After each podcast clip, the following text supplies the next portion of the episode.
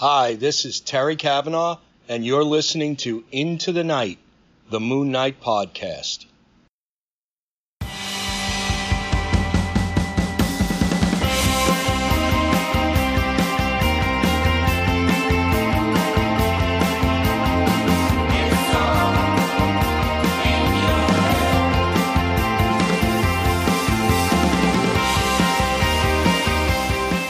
Yes, welcome back, loony listeners. You are listening to Into the Night, the Moon Knight podcast. This is episode 195, and you are with your High of Khonshu, Ray. As always, g'day, g'day. And tonight, we are back for the, the first half of the week again for our idle chat. So um, we'll be discussing the Kavanagh legacy, which is a discussion on Terry Kavanagh's legacy uh, of Moon Knight, in particular in the in the Mark Spector Moon Knight run. It's a very unique uh, I guess, uh, 30 odd issues. Uh, but yeah, definitely get into it. Um, and joining me on this journey uh, is a very special guest host, uh, Rotten Tomatoes critic and social media manager for The Spool, Tim Stevens. Tim, welcome to the show. Thank you so much. I'm so glad to be here. Yeah, it's it's, it's absolutely uh, an honor to have you also here as well, Tim. Tim and I, we uh, um, I guess we'll discover, uh, learn a bit more about each other as we go along. Uh, but this should be very exciting indeed. I know Tim is a, a Moon Knight fan uh, in his own right. As always, uh, a big thank you to our sponsors, the Patroonies. So for those of you that do listen to the show, thank you so much. Um, but also even more thanks to those who uh, throw a, a, bit of coin our way, uh, the Patroonies, uh, and they get listed as co-producers or executive producers on each of the episodes. So you too can be a Patroonie. Just uh, check out the Patreon details a bit more uh, about that later on. Uh, so a big thank you to Daniel, uh, Justin, Derek, Wayne, Jordan, Josh, James, Russell, and Anthony. A huge thank you guys for everything. Uh, it's really, really appreciated. Also, sponsors Fringe Night by Daniel Doing, an original indie comic based on Erie, Pennsylvania's very own mysterious superhero. You've heard me talk about this before. Go check it out. It's an indie comic. It's great. Um, get in touch with Daniel. He's he's in the community as well. All all fun, all good. Um, as well as Hello Headphones, empowering gamers to play at their best, and Dreamland Comics, the superhero superstore. So a huge welcome, Tim. Thank you so much for your time. I know it's daylight daylight saving has just occurred there on the east coast for you over there in the US, so a little bit earlier than you'd expected. Uh, a little bit, but that's all right. You're worth it. Excellent. And uh, look, um, I guess for the benefit of the listeners and for myself as well, um, how about you tell the listeners a bit about what you do, and uh, and also on the back of that, off the back of that, uh, how you kind of got into Moon Knight. Absolutely. Uh, so, as you noted, my name's Tim Stevens. For about a decade, I was a freelance writer for Marvel.com, and uh, I was billed there predominantly as the resident uh, therapist because mm. in my day job I am a therapist. Uh, so I would do these things called psych wards where I would essentially uh, play the act of a therapist in the Marvel universe and psychodiagnose the characters as a way of um, previewing future storylines in their books uh, for like i said for the website. Mm. uh, so that's that was the bulk of my comics experience in terms of writing. Uh, right now i am as he noted i work for the spool. I'm the social media manager. It's a pop culture website movies tv i also write reviews for them. Mm-hmm. and um, I've been doing that for about a year and a half now, and uh, it's a great site. Uh, fully set up by the editor in chief, uh, Clint uh, Worthington, decided he wanted to uh, have a site of his own in addition to his own freelance work, and he's got a great spool of, or a great group of writers for the spool, uh, myself excluded, of course. And uh, it's been real. It's been a real joy to be able to promote a lot of work of people who uh, might not have their voices heard if not for Clint having the site. So that's been really important. Oh, that's yeah, that's fantastic. I mean, the first thing that kind of popped into my head when you did mention about the spool uh, is, uh, I mean, do you follow a lot of the you know MCU Disney Plus TV shows, the Marvel films? Yeah, absolutely. Um, I'm a big fan of the MCU in general, and my next sort of gig with the spool will be doing uh, recaps for Winter Soldier Falcon starting Ooh. next Friday. So You I'm bloody looking forward to that. Nice, nice, nice. And uh, I take it then you've you've watched WandaVision. Yes, absolutely. Yeah, cool, cool. Uh, safe to say, was it? Did you like it? Did you enjoy it? I really did. I appreciated the fact. I know it's frustrating for a lot of people. But I appreciated the fact that it refused to be uh, what people, even including myself, wanted it to be. You know, Mm. I would have loved to have seen uh, Mephisto or Doctor Strange show up, uh, but I liked that it, it stuck to itself. It was fully its own thing. I really appreciated that. Um, so I would have liked the other version that you know we imagined online, Mhm. but I thought it was really true to itself. Okay. And as a therapist, I really appreciated the. Uh, Oh, the sort of emphasis on processing grief and, and PTSD that Yeah. are related to a lot of that stuff.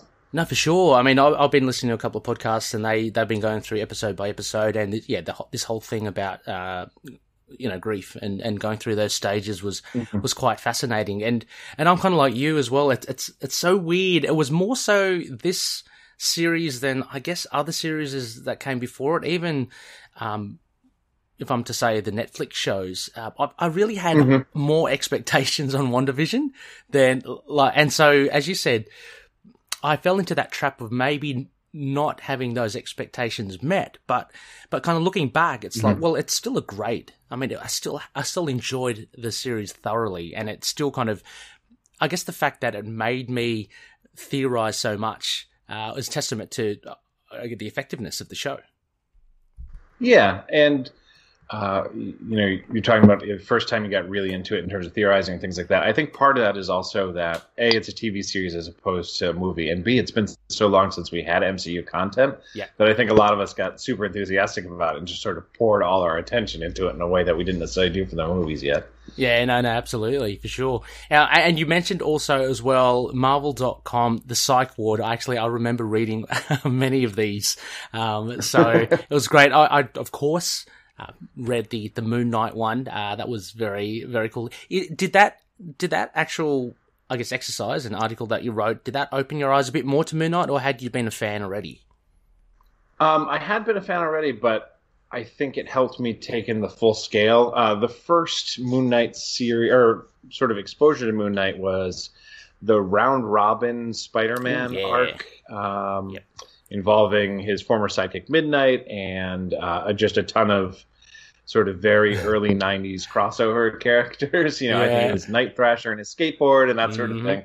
Um, and you know, that is that was a good series to meet Moon Knight through, but not a great series to get to know him, if that makes sense. You know, Mhm. it makes it clear how cool he is visually and things like that, but he has a ton of history that's doesn't really get included in that series. So No. going back and doing the psych ward and, you know, diving all the way back into the mob stuff and things like that, um, you know, really helped me give give me a fuller picture of the character. Yeah. Look, I I think there are a few loonies for sure. I know I'm going to shout out Josh Johnson, probably probably pursing their lips and, and nodding when you were talking about that round robin um, was a, a you know a personal favourite to many, uh, I guess, uh, loonies as we call them, Moon Knight fans. So uh, no, that's that's great to hear, and yeah, you're absolutely right. I mean, it was visually, aesthetically, and just the cool factor. He had all of that in the '90s, but hey, look, in the '90s. It was all about just looking cool, wasn't it? Ponytails, Right, uh, absolutely. That was yeah. a huge thing of it. Yeah, um, but actually, when you start diving underneath the skin of uh, a lot of the characters, and you know, we'll get to it with um, our idle chat. You can tell that there's a lot more thought uh, that a lot of the creators brought to to the characters, like Moon Knight himself. Uh, Dare I say, even Frenchie as well.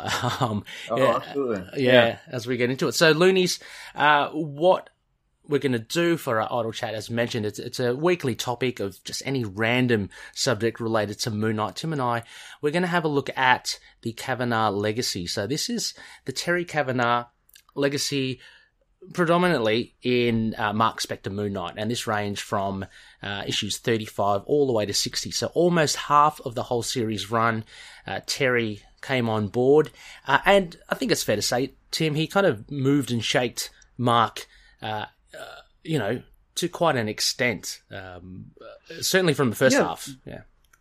there's some really interesting concepts that uh, do and don't, you know, without sort of, I guess, teasing a little bit the next episode of the podcast as well. Uh, we're getting into a storyline that picks up some of the stuff that actually shows up in the Kavanagh run, so it's kind of a nice um, relationship to the two. You know, besides getting to hear my voice, if you listen to the next episode, you also get to pick up some of the threads that Kavanagh created here.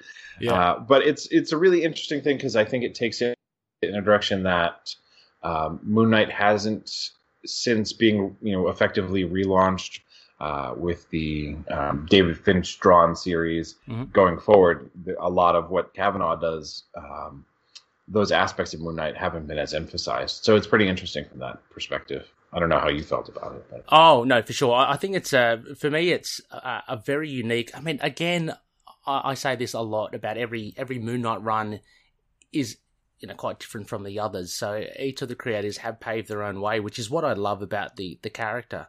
Uh, there are obviously common mm-hmm. threads. You could say that to, to characters to any character to a certain extent, but you really do get this kind of dare I say, a lot of the fans um, may be divisive on certain runs. It's quite polarizing. I mean, we're talking mm-hmm. about the Bendis run, sure. uh, yeah, the Bemis run, uh, and and certainly the uh, the Kavanagh and the Mark Spector Moon Knight run. So, um, mm-hmm. plenty of stuff actually was introduced by Terry Kavanagh. We had the good fortune of speaking to him and his and his good mate Howard Mackie on the show, and, and they gave us a bit of a behind the scenes of it all. Um, they had big visions with Mark Gruenwald uh, of where to take. Mm Moon Knight. So this was quite interesting. Uh, let's let's just quickly go through. Uh, we're not going to dwell too much on them, Tim. As well, we could be here all all night, all morning. Um, but uh, beginning off, issues thirty five to thirty eight was the the Blood Brothers. Uh, this is a, a, awesome, an awesome arc. I love this. Uh, it had the Punisher in it. Uh, it was all about actually the actually like a retelling of Randall Specter. Uh, Randall Spector, sorry. Um, mm-hmm and also had the first appearance of the Shadow Cabinet. So Terry's starting to, I guess, play around with the canon. Uh, Randall seen uh, in a different light. He's only really been seen, I guess, before in the Hulk magazine 17 and 18, where we get a snip- mm-hmm. snippet of their history. But uh, yeah, what what did you make of, of Randall Spector's return, so to speak? It's I really appreciate the fact that it does take what is a fairly small piece of the mythos and really dives into it and expands it.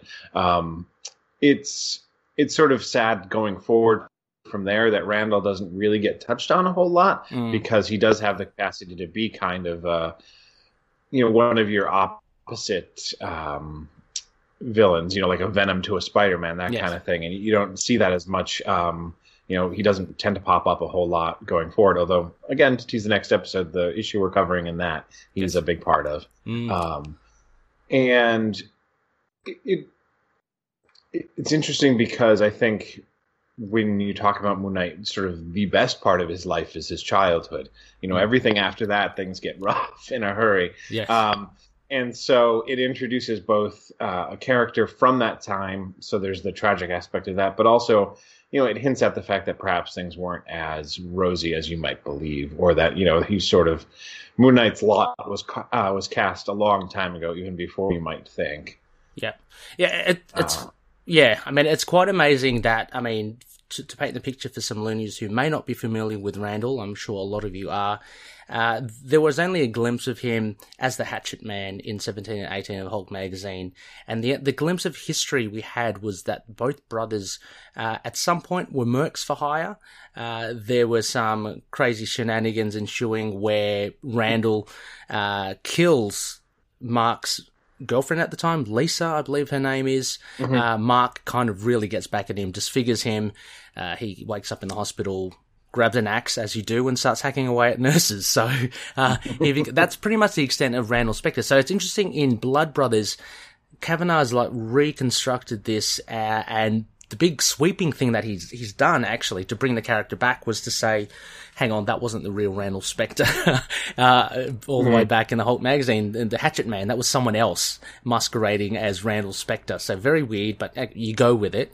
Um, and we get this further development of uh, that he was a merc for hire as well with Mark, uh, but he was um, over in Egypt as well crazy stuff as well to me. Like he even uh, arrives at the Temple of Khonshu on the other side, that sort of stuff. So he's eyewitness to Mark's mm-hmm. resurrection. Um, yeah, uh, but it was very interesting having the real Randall here, uh, resurrect, kind of resurrected. Well, I don't know where he was before, but by uh, Nep- Nephthys. She's a big leader mm-hmm. of uh, that Egyptian. I don't know what they. I can't remember what they call cults of the moon or something. Knights, right. of, Knights of the Moon.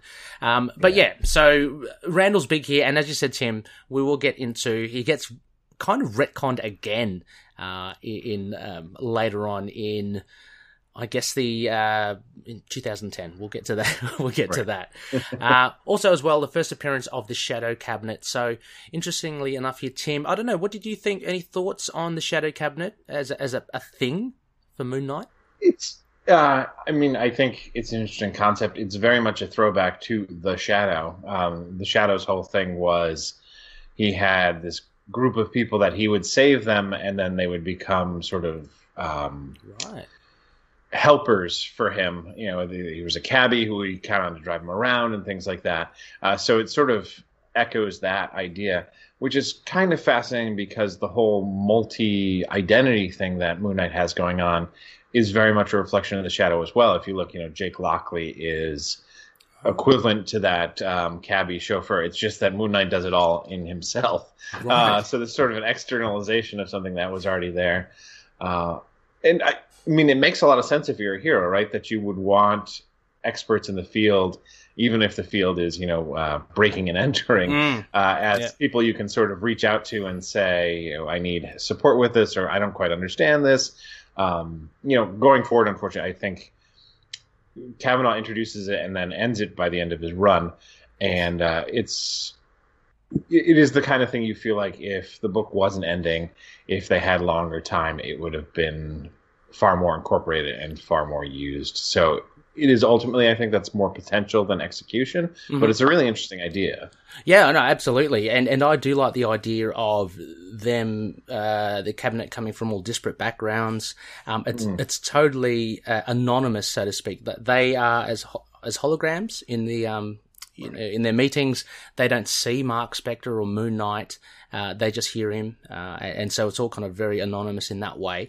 Interestingly mm-hmm. enough, as well, Tim. Um, so Terry Kavanagh did say that he was playing with the idea that at the very end of the series, um, the Shadow Cabinet were, I guess, extensions of his uh, dissociative identity disorder. I guess uh, some part of mm. his mental illness, which would have been interesting to see where he took that. Um, but yeah, the, in the end, he, I guess, he, he kiboshed the idea. I mean, they, they, um, disband by, I think it's issue 55 of the whole run. Um, mm-hmm.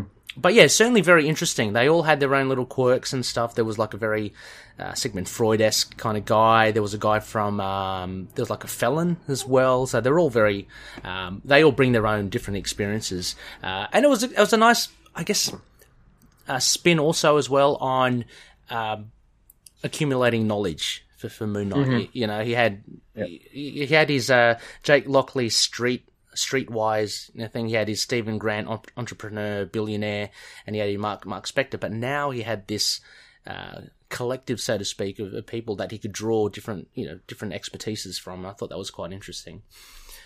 Um, moving on, after that, we get Impending Doom, which was a two part, a great thing with Doctor Doom. I, th- I, think this was a very 90s thing of just, look, let's just throw in a big Marvel character, mm-hmm. Tim, um, and Doctor Doom versus Moon Knight. Who would not want to see that, you know? I- am glad I did. Uh, uh, but a lot of fun there. Um, uh, the artist Gary uh, Quap, uh, I can't pronounce his name, Kwapitz.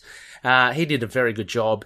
Um, but yeah, uh, I think Ron Garney was the artist at this time, so he, he kind of stepped in to do those two issues, which was um, mm-hmm. pretty cool. Nothing too much happened uh, there for Moon Knight, uh, other than there's this, um, I guess, ongoing thing, Tim, of of uh, Mark's body being infected by that that virus. Um, right. So, yeah, that's that sort of gets its biggest uh, introduction here. That mm. Doom notices it and offers to help him uh, in exchange for the, the, the locket that he's searching mm-hmm. for, essentially. Yes. And Mark ultimately gives him the locket, but refuses Doom's help.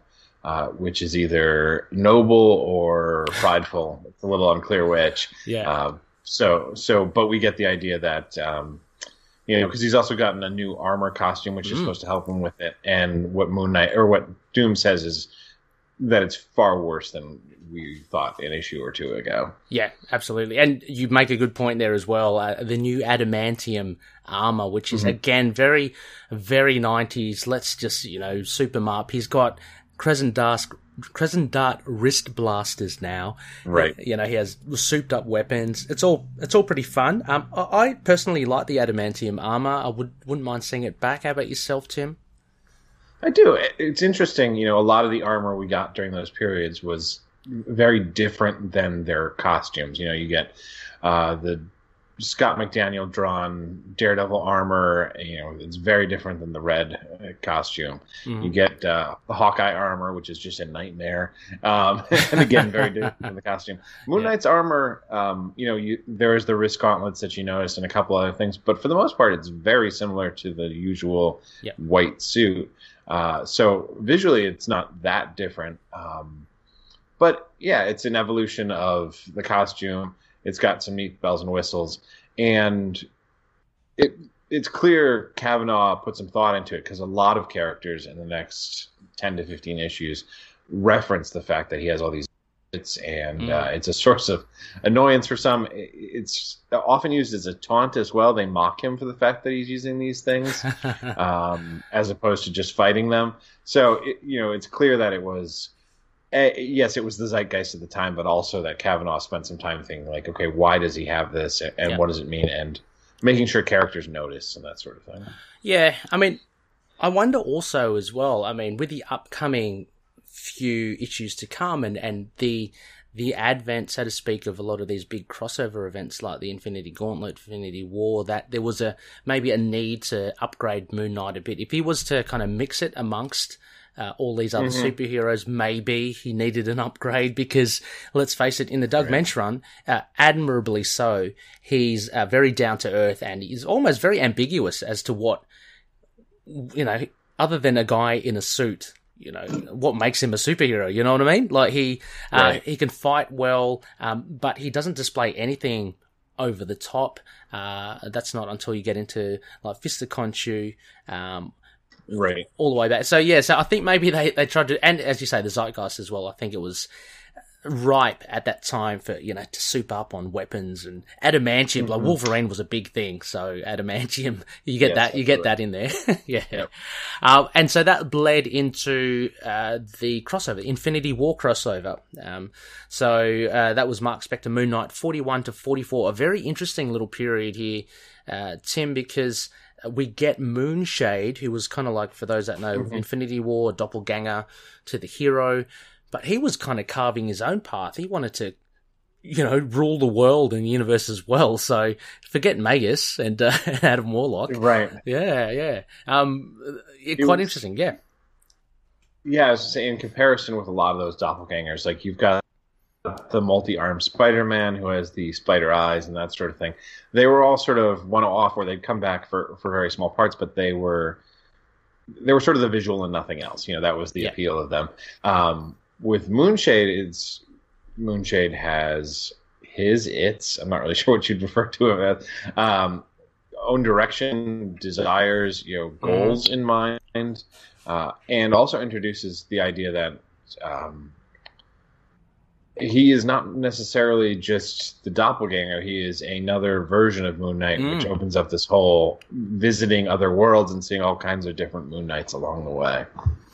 yeah. It's actually quite interesting. Not that I'm saying that they were intending this during this run as well, but we see later on in the the Max Bemis run. Uh, one, I'm gonna gonna pull it out here. 189, the second issue that he did. Uh, we see this Moon Knight legacy of there being Moon Knights before Mark Spector. Now, this is different because it's the multiverse as well, but um, I guess it kind of opened that door a little to to have a peek at uh, Mark Spector. He's not the one and only Moon Knight. You know, there are plenty of others, and uh, th- this multiverse certainly did throw up a lot of it. I think again, a lot of loonies love this issue. Uh, we've talked about it a few times on the show. We see the likes of, um, is it like a the space ghost kind of like Yeah, Knight, there's a Batman. There's yeah. a Space Ghost. There's a the Spirit uh, kind of Moon Knight. There Mhm. is a couple of different versions of Moon Knight. So yeah, yeah. the biggest one is the one towards the end, which is sort of the classic um, "Let's go, chum" kind of Moon Knight, Yeah. or kind of. Uh, Yeah. But there's a few different incarnations, and it's it's fun. You can sort of play spot the reference, but there's also a few that are wholly unique. Like there's the uh, Atlantis Moon Knight who happens to be a woman, right. and that sort of thing. So yeah, uh, it's not you know Kavanagh's having some fun with references, but he's also you know throwing out some interesting ideas. You know, what about a world where everything was underwater? What would Moon Knight look like there? It's Mm. interesting. Yeah, actually, it gives the food for a lot of thought, and, and we do see that again extended uh, in some way in the Jason Aaron Age of Khonshu run, which was just recent Mhm. as well, where you Yeah. kind of see, uh, you know, other other kind of versions, uh, so to speak. Um, and also the Cullen Bunn Moon Knight Annual. Uh, I remember Right. Cullen Bunn saying that. Uh, I think it was edited out, but there were so many scenes that he wrote with endless types of Moon Knights. I mean, I think from the Civil War, all that sort of stuff. So a Mhm. lot of fun stuff kind of there. Uh, so yeah, this was kind of And sorry. I was just gonna say it makes sense, right? You know, Khonshu's been around since uh, you know the height of Egypt. It makes sense that he would have more than one acolyte, and then you add in the multiverse aspect of it. Of course, there's going to be different versions of Moon Mm. Knight out there, so it's a nice combination of those two things. Yeah, I mean, I guess you've answered that question there, Tim, as well. But I was going to ask because uh, Oh, sorry. no, no, only because this did really kind of ruffle a few feathers. No, not not this particular, sorry, Mark Spector, but the um, not this Mark Spector Moon Knight run, but the um, this thing as Moon Knight as a legacy. Um, do you think like this thing of a superhero legacy? Do you think it's overused a bit? In, I mean, look if you look at Iron Fist, Black Panther, we've got Moon Knight, Right. Ghost Rider. Phoenix, it's now like they're not as special as they used to be because they were kind of unique in that sense. But I do I do take what you say, and and that makes sense logically. That you know why would they be Yeah. the first one? But yeah, I don't know. Do you? I, I can see what you mean. Um, you know, with certain, it's hard. So, for Iron Fist and Black Panther, those were built into the concepts. You know, Iron Fist is the most recent Slayer of the Dragon in any generation, Yep. and Black Panther is the ruler. So, by nature, he's part of a legacy. Mhm. Um, I think it depends what you do with it. You know, if I think the interesting thing with Moon Knight is knowing it's out there. I think if it just became endlessly referenced, it would be uh, a detriment to the story. Mhm. But noting the fact that, yeah, this is uh, that Khonshu has had followers for for you know decades, that hundreds of years, uh, makes sense.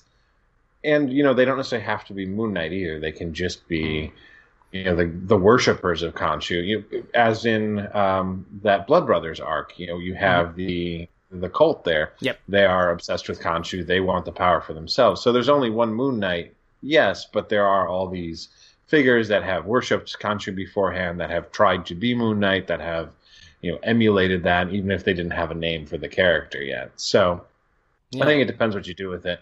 If you if you use it too much, yeah, it ruins specialness. But you know, I think there's a certain amount of sensibility. A character who, for instance, I don't think it works for is uh, just to throw out an example is like Spider-Man when they had the Oh, whole yeah. Morlun thing and the idea that he was Ah, right, part yeah. of uh, a legacy character that way. I don't think that works great. For Spider-Man, the whole Spider-Verse thing worked incredibly, though. Mm, So it really depends on your approach. Um, that's a really you know, good. The great yeah. Yeah. Sorry. No, no, it's fine. So, it, like I said, it depends on the approach to the character. You've got to find uh, the way it works properly. There's definitely a way to do it poorly. And like I said, I think for me at least, Morlun was that. I didn't like the idea of Spider-Man as a, a um, supernatural character. Mm. But the Spider Verse makes sense because you know the concept of Spider Man is whoever has the courage and has this moment of um, serendipity to encounter the radioactive spider. So Yeah. Yeah, that's a very good example. Actually, I never considered that, but yeah, absolutely right. Um, it, it, uh, yeah, I mean that's another discussion for another day about Spider-Man, but it, it does, yeah, it does open up that you know because uh, uh, this whole Spider Verse, and again, marketing wise, I understand why Marvel do it because Spider Man's very popular.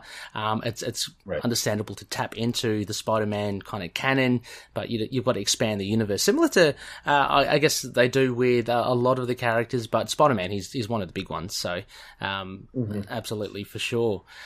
Which is um, also as well, Tim. I guess we will get to it later on as well. I mean, we're alluding to uh, the second show later in the week, but uh, it really does kind of segue a little into it about the avatars of Moon Knight because, uh, without spoiling too much, I guess uh, we do see that Khonshu has not only once, but he has from time to time said, "Look, I can just ditch you anyway." He's done it also in the Huston mm-hmm. run, and he says to Moon Knight, "Look, you're nothing special. If you're not going to give me what I want." I'm going to get someone else. So, um, right. I guess in that sense, he, he's always, uh, he's always, uh, I guess, under review, under pressure to actually mm-hmm. perform. Uh, and I think what makes it interesting is that Mark always pushes back against Khonshu. Uh, yet he still mm-hmm. he still manages to to be the avatar of, of vengeance for him. So um, there's got to be, I guess, something special in that for Mark Spector that defines him away from from the other ones. Yeah it does suggest that perhaps uh, it is a two two way street more than Khonshu would like to yes. admit. You know that yes, he saved Mark's life, but also what was Khonshu doing up until that point? You know, that yeah. it was he was a largely forgotten god in a largely undiscovered area of Egypt, or a largely unexplored area of Egypt. So, mm-hmm. you know, there is a um, a symbiosis there that perhaps Khonshu resents or doesn't want to acknowledge.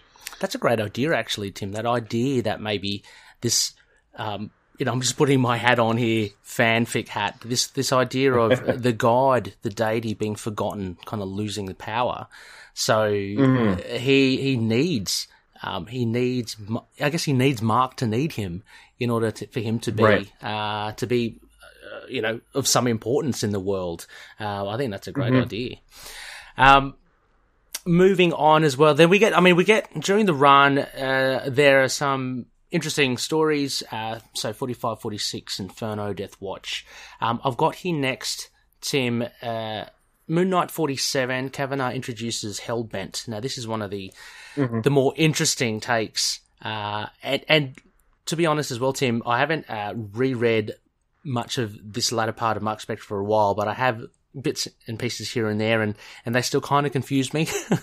um, but we have Hellbent here, which Terry Kavanagh described as he wanted to create um, another division of kind of superpowered beings. So you had your mutants, you had your genetically enhanced, you had your mystical. He wanted to have this thing Hellbent, which was, uh, I guess, to do with angels and devils uh, started to bring this in. So we start to get a little bit of this, and this runs through from 47 all the way to the rest, uh, to the end, uh, issue 60.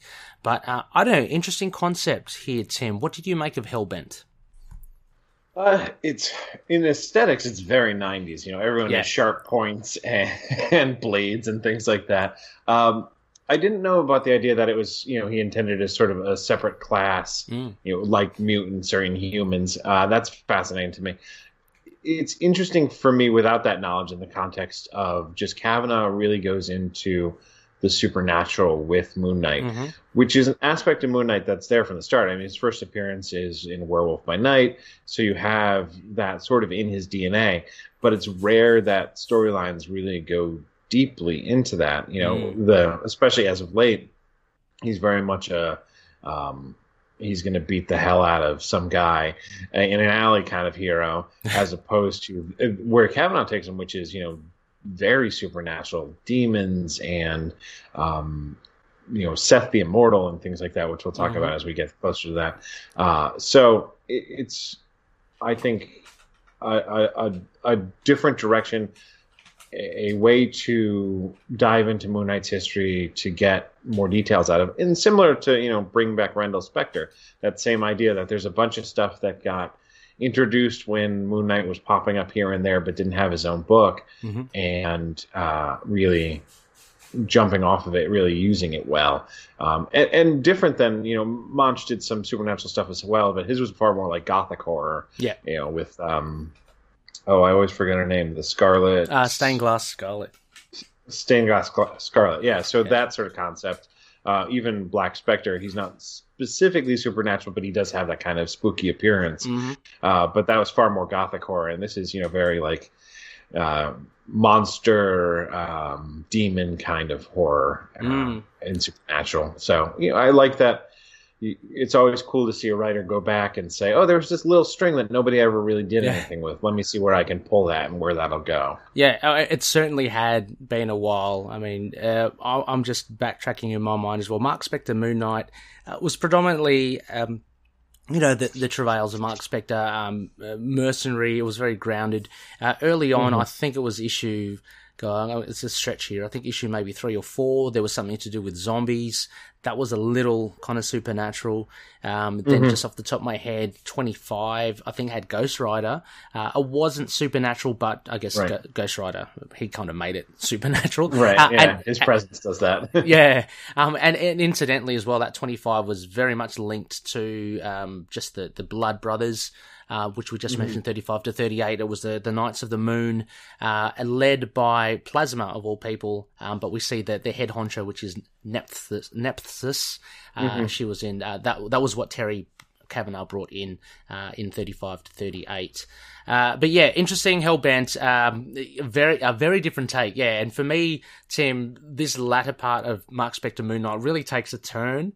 Um, it, it just is very I don't know, just very different in feel. I, am still mm-hmm. the jury's still out as to where I'd place this in my favorite runs of Mark Spector Moon Knight because I do like Mark Spector Moon Knight. It's so funny, like I, I reread it again, and you know, tastes change and per- perceptions mm-hmm. change. Mm-hmm. Um, but this is tied into you mentioned Set the Immortal as well. So not long after that, um, around issues 48 to 49 of Mark Spector Moon Knight, we start to get this development of Frenchie of all people as well, um, the Bloodline legacy and the Knights mm-hmm. Templar. So, uh, again, for listeners that aren't fully acquainted with what happens here, Frenchie, who up until this point, up until from the 70s to the 90s, was just your kind of like your your sidekick, I guess, to, to Mark Spector or, or brother in arms.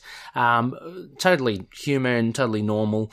Um, we start to get this idea that Frenchie is part of this ancient bloodline legacy where he uh, is related to the Knights Templar, who are, this faction that um, I guess they want to ensure history is is um, is kind of preserved or, or, told right or something like that. So, um, so he gains like these superpowers. Like he, he kind of changes form here and there. Um, and he has some links to his ancestors.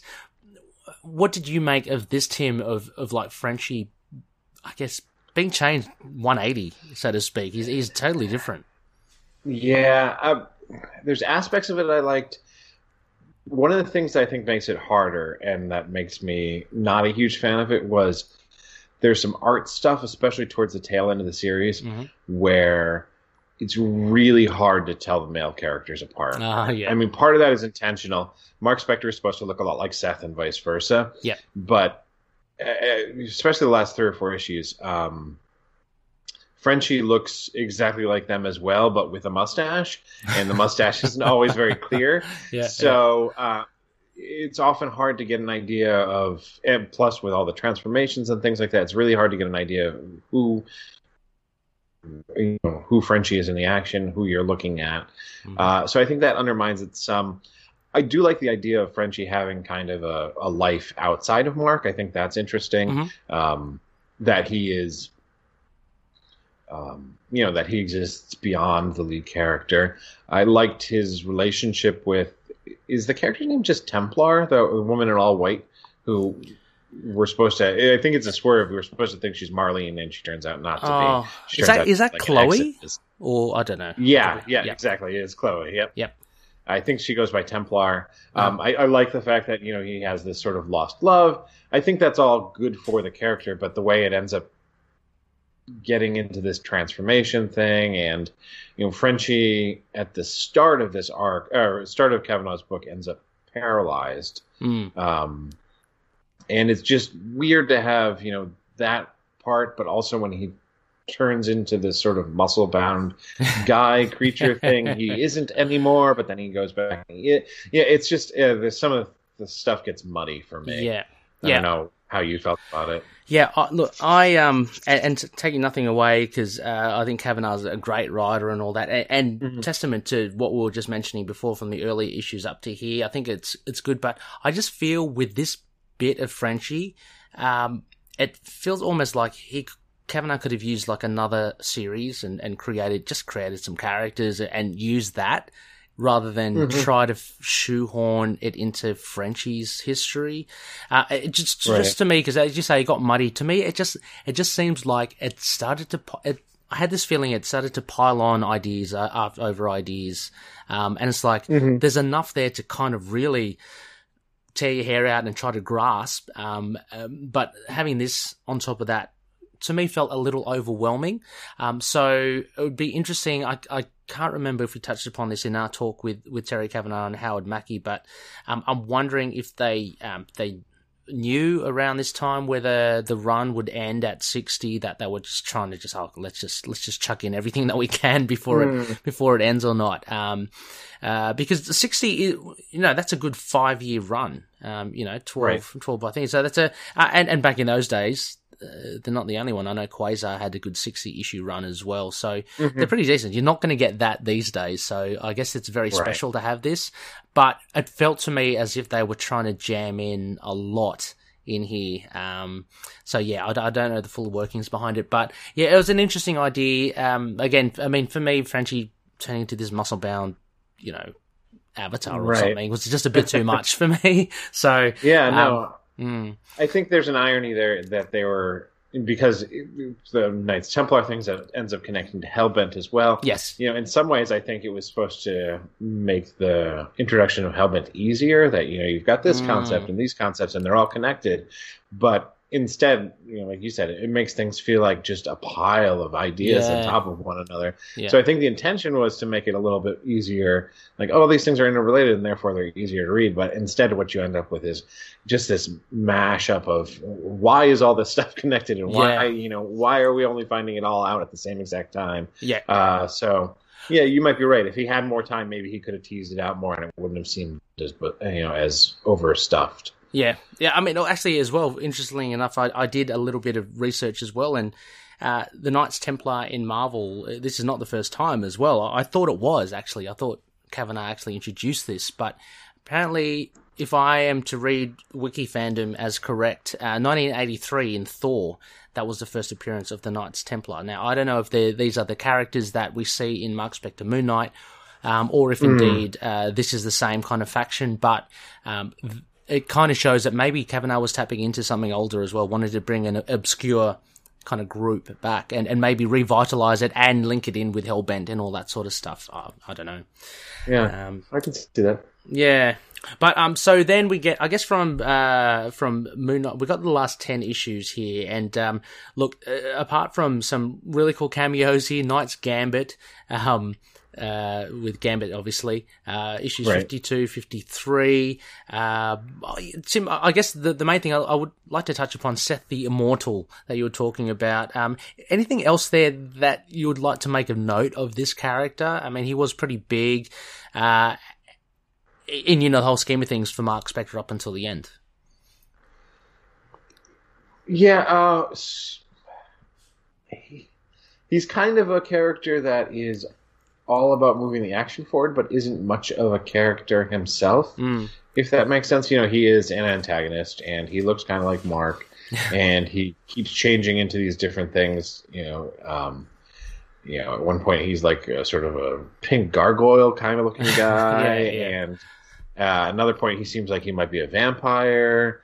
Um, he dissolves a guy's skin. Uh, he's sort of yeah. he's a collection of a lot of different sort of gruesome powers, uh, but there's not much there there for me. Yeah. Uh, the sort of most interesting stuff that comes out of it is tangential, which is the whole Spectre Corp. Yes, um, actually, should have mentioned that. Yeah. Yeah, corporation machinations. Uh, that ends with Marlene sort of owning Spectre Corp in a, in a bid to save it. Uh, maybe. Um, it's it's a little hard towards the end to see if eh, to figure out exactly what her game plan is. Yeah. Um, again, I think a victim of a little bit of rushing towards the end, uh, but the character himself, I didn't really. he didn't have a lot for me to get my hooks into. I'll put it that way. Yeah, um, largely for me, an, an, uninteresting character. I mean, apart from that, kind of really, uh, I guess, ambiguous connection. Um, you know, looking like Mark Spector and, and this thing. Seth, I actually thought as well. Um, I I was just thinking set. You, know, I mean, it's right, a play yeah. on that, and and the immediate thing I thought of was uh, there's that, that Thor villain uh, set, uh, which is mm-hmm. very much more Egyptian kind of looking. He's got one of his hands is what he's handless in one of his arms. Um, very cool. He was back in the eighties. Um, so yeah, th- this for me. I don't know this character. I didn't know really what to make of him. Uh, obviously, very powerful, uh, but very just ambiguous as to what who or what really he is. Um, so yeah, uh, again, I- will need to read through all these again thoroughly, um, which I-, I, plan on doing because I, I really do. I really do like giving second chances to um to, to mm-hmm. some of the things that I found very difficult to read. Um, but uh, and and this certainly was that in the beginning. I mean, not only that as well, Tim. I mean, to wrap up, uh, a couple of things. Uh, Infinity Crusade crossover. There was fifty seven. Um, that whole thing. Mm-hmm. I don't know what you thought of the Infinity Crusade, but for me, you know, that was yeah, pretty pretty poor as part of as crossovers go uh, to tie off that trilogy and and the death of Mark Spector as well, which we see Mark Spector, right. yeah. That which is a big thing, but yeah, yeah, yeah. But um, yeah, Infinity Crusade. Any um, any final thoughts there? Um, the only thing you know, it's a huge Mark's issue is a huge uh, crossover, so there's a ton of characters, and he gets a little bit of um, hey, you did a good job there, which is always nice to see. Um, especially going back to issue 50, where he gets. It seems like he's going to get bounced out of the Avengers, and instead he quits. He lights his yes. card on fire, which has one of the one of the cooler covers of the era. It's, the uh, it's a die, die cutout cut. of yeah. the burning, yeah, yeah, of the burning card. But it was neat. Um, but it was sort of nice to have people recognize that he can be, uh, you know, a good hero in yeah. the context of 57 but the issue itself is meh. Yeah. Um, and again, I blame that more on the fact that Infinity Crusade as a whole is oh, not yeah. a particularly interesting storyline. Nah. Um, so it's you know limited results in part because it's hard to get blood from that particular stone. Absolutely. Um, yeah, and, and, and as mentioned, I guess uh, it ends off with the death of Mark Spector, which we know is not the end because he always kind of comes back. Resurrection right. War, uh, a few years uh, later down the track. It took a few years for him to come back, but Doug Moench brings him back uh, in a very cool way uh, in, yeah. in, another arc there. But um, there you go, loonies. That is just a kind of a, a, little summary wrap up of the Kavanagh legacy. So again, issues 35 to 60 of the Mark Spector Moon Knight run.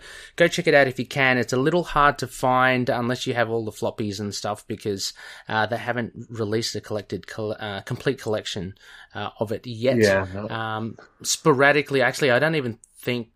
Well, not all of these are in um, are on Marvel Unlimited or Comixology as well. So yeah. um, you're just going to have to track them down when you can. Anyway, uh, Loonies, let's just take a quick. Oh, Tim as well. Let's take a, let's take a quick short break, um, and uh, when we come back, let's just wrap up with a bit of night lines and uh, and what's li- what's up ahead. Tell me his name again. Thanos. I think I shall call him Adam. But return to me again empty handed, and I will bathe the Starways in your blood. Thanks, Dad. Sounds fair. Korvac's power grows, as does his madness. He would have destroyed us all, had I not pulled us into the Soul Gem. Then Thanos, I'm coming for you. After Xandar, you were going to kill my father?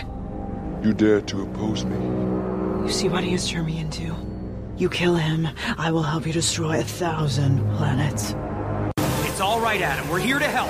Just stay cool. Uh, I don't want to be here!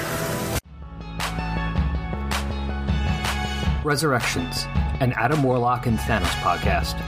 Five years and going strong. Every other week mostly.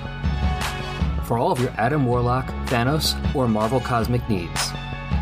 Find it on iTunes, Podbean, Stitcher, Spotify, and wherever else podcasts are available. ResurrectionSAdamWarlock.tumblr.com. Adam Warlock. You cannot keep leaving your philosophy books open on the floor. I always trip on them in the middle of the night on my way to the can.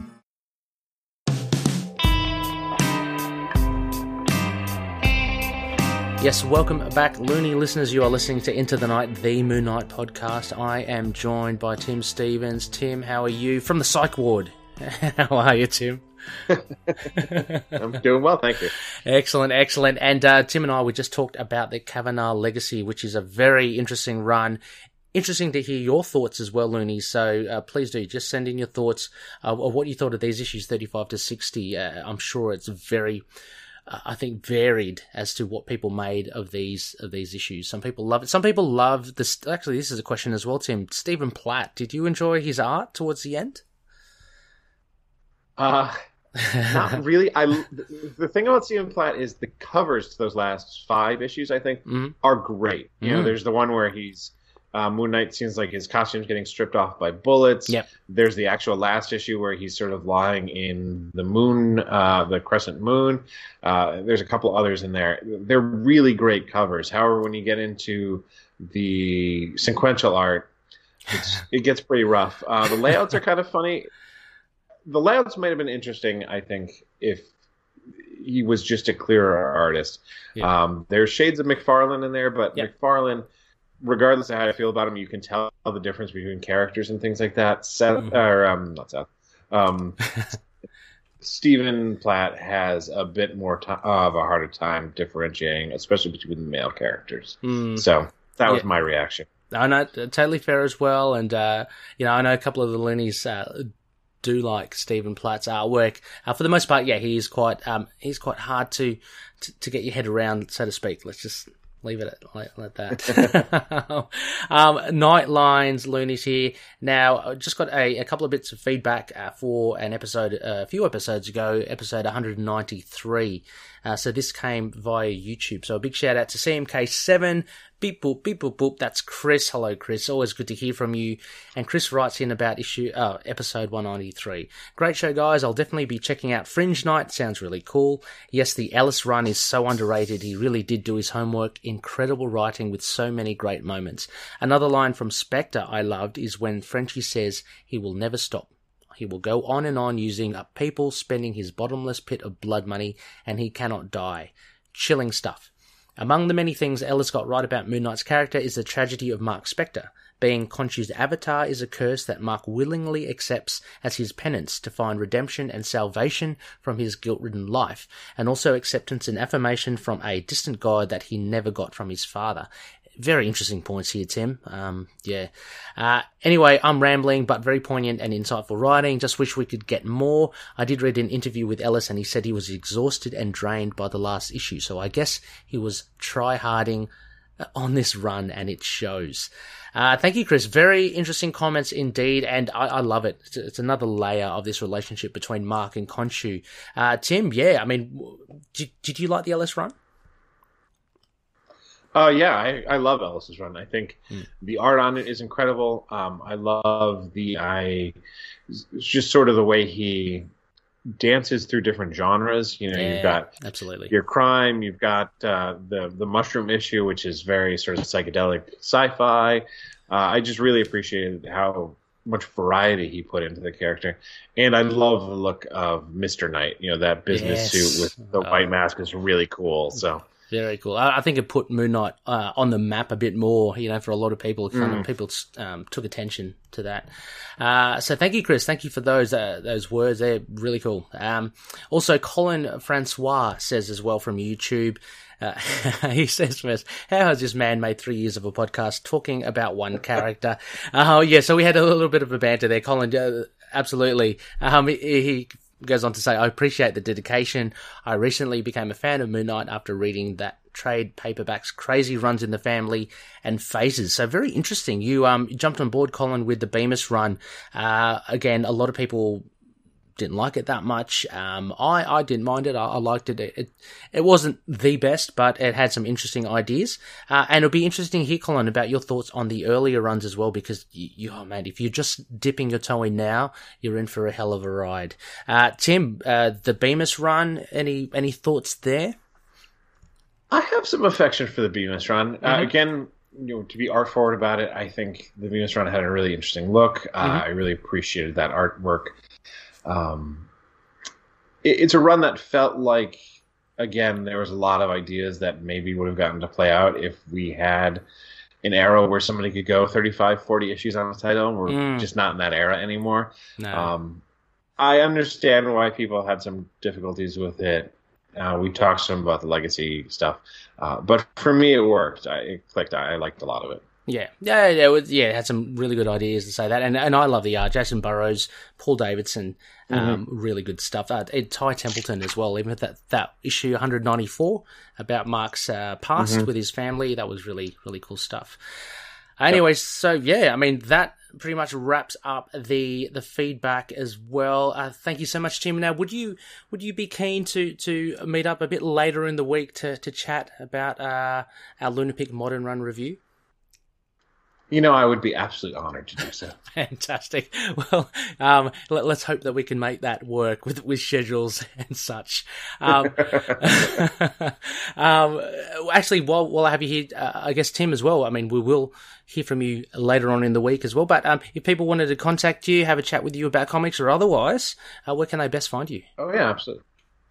So um, my Twitter's probably your best bet. That is at Ungajje, which is U N G A J J E.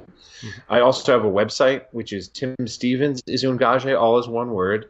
Uh, Stevens with a V and Ungajje spelled that way again, U N G A J J E. And uh, Moon Knight fans in particular probably want to check that out. Uh, about a month ago, mm-hmm. I was part of a conference called the Far West Popular Culture Conference and I did a presentation on Moon Knight. Oh. And the most, uh, the latest post on my website is a connection to the video for that and the slideshow, which unfortunately you can't see in the video. You just have me talking, but you can look at both at the same time via my website. Uh, and I talk about uh, perhaps unpopular position that Moon Knight, in fact, does not have dissociative identity disorder. Oh. He's got a boatload of mental health issues, but dissociative identity disorder isn't one of them. Awesome. So uh, you can go ahead and check that out. I love it. That's meaty stuff. Um, loonies, do not fear as well. Uh, you can put your pens and, and pads down. It will be in the show notes for your ease of, of access as well. So go check it out. Uh, it's definitely worth looking at, especially, of course, if you love our boy, Moon Knight.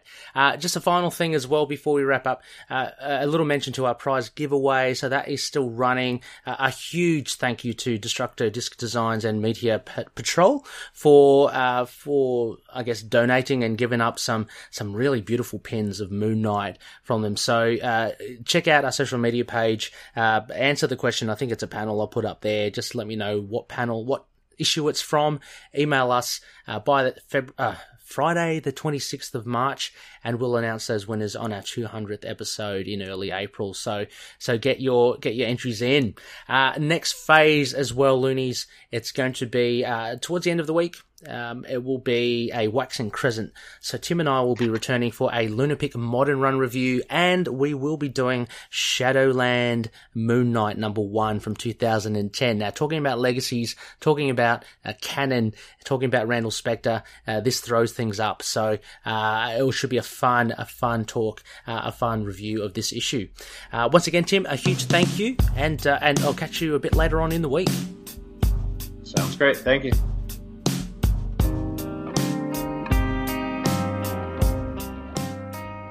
Loonies, you can contact us through various social platforms. You can drop us a line on email at itkmoonnight at gmail.com. We have a Facebook page, facebook.com slash itkmoonnight, and a Facebook group, facebook.com slash groups slash itkmoonnight. We are on Twitter, our handle is at itkmoonnight, and we're on Instagram, Tumblr, YouTube. to search for into the Night, a Moon Knight podcast. We're also on Discord. Just search for the server Into the Night with a K. Please leave an iTunes rating or review if you can. It helps us reach other loonies out there too. Also, if you have any feedback, we also look to improve ourselves and the show. Finally, we're on all good podcast catches Apple Podcast, Google Play, Stitcher, Spotify, iHeartRadio, also on Podcoin. Please check us out and share episodes with your friends. Moon Knight and affiliated characters, stories, and events are properties of Marvel Characters Incorporated. Materials used and discussed within the podcast are intended for critique and review purposes only under the fair dealing concept of the current Copyright Act. The views, information, or opinions expressed during the podcast are solely those of the individuals involved and do not necessarily represent those of the copyright owners.